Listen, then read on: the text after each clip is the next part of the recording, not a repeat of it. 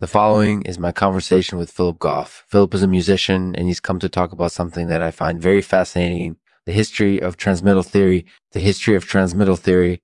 I hope you enjoy the conversation. Thanks for being here, Philip.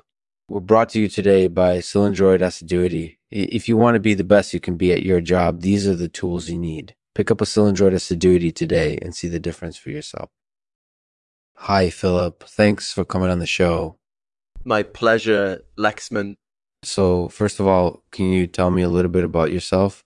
Sure. I'm a musician and I've been playing the organ for over 30 years. That's great. So, can you tell me a little bit about the history of transmittal theory? That's a really interesting question. In general, transmittal theory is the study of how music is transmitted from one performer to another. Sometimes this involves learning how to play certain pieces by ear, and sometimes it involves learning from sheet music. Okay, so it sounds like it could be really important. It can be, yeah. And it's been important for a long time. There are references to transmittal theory in ancient texts, and transmittal theory played an important role in the development of classical music. That's really interesting. Can you give me an example? Sure. One example is the harmonic theory of Charles Marie Widor. He was a French composer and he developed a lot of the harmonic theory that we use today. He was also very interested in transmittal theory and he focused on how to transmit music effectively that's fantastic. So, can you tell me a little more about that? Yeah. Basically, Widor believed that music should be accessible to as many people as possible. He thought that by teaching people how to play classical music, he was helping to build up universal values. That sounds really noble. It is noble. And it's something that still applies today. In fact, there's a movement called Transmedia Classical.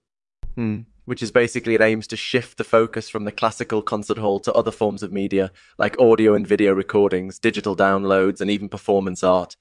That sounds like a really good idea. So, what do you think are the benefits of transmittal theory? Well, there are many benefits, actually. For one thing, transmittal theory can help learners to develop cognitive skills. They can learn how to dissect music into its component parts, and they can learn how to apply those parts to create new pieces of music. That sounds like a really important skill. It is important. And one of the key benefits of transmittal theory is that it can help learners to develop oral skills. They can learn how to identify notes and chords and they can learn how to improvise on music. That's definitely true. So, what do you think are the biggest challenges associated with transmittal theory? The biggest challenge is always trying to keep up with changing technology. For instance, today we use sheet music to learn how to play classical music, but tomorrow sheet music may not be necessary anymore. We may instead be able to learn how to play classical music by listening to recordings or by playing online games. That makes sense. Is there anything else you want to add? Not right now, but I'm sure I'll think of something later. Thanks for asking. Yeah, no problem. So, anything else you want to share with our listeners? Not right now, but I'll let you know if I do. Thanks for having me on the show. Thanks, Philip. That was a really interesting conversation. And now for the poem read by Philip Goff. Diophantus and the Chords of Arrests, Part 2 by Philip Goff. Long have I pondered the ways in which music might be transferred from one performer to another. Nukes, transmittal, advertency. These were all matters of great import to the theoretician Charles Marie Widor, who saw learning, music as an engine of unification and progress. Mm-hmm. For Widor, those who could play classical music well, were hereby tasked with not only perpetuating artistry and tradition, but also teaching others the skill of civilized living. This remains a pressing matter even now. Classical music is ever more widely available, but its reach goes beyond the walls of a concert hall.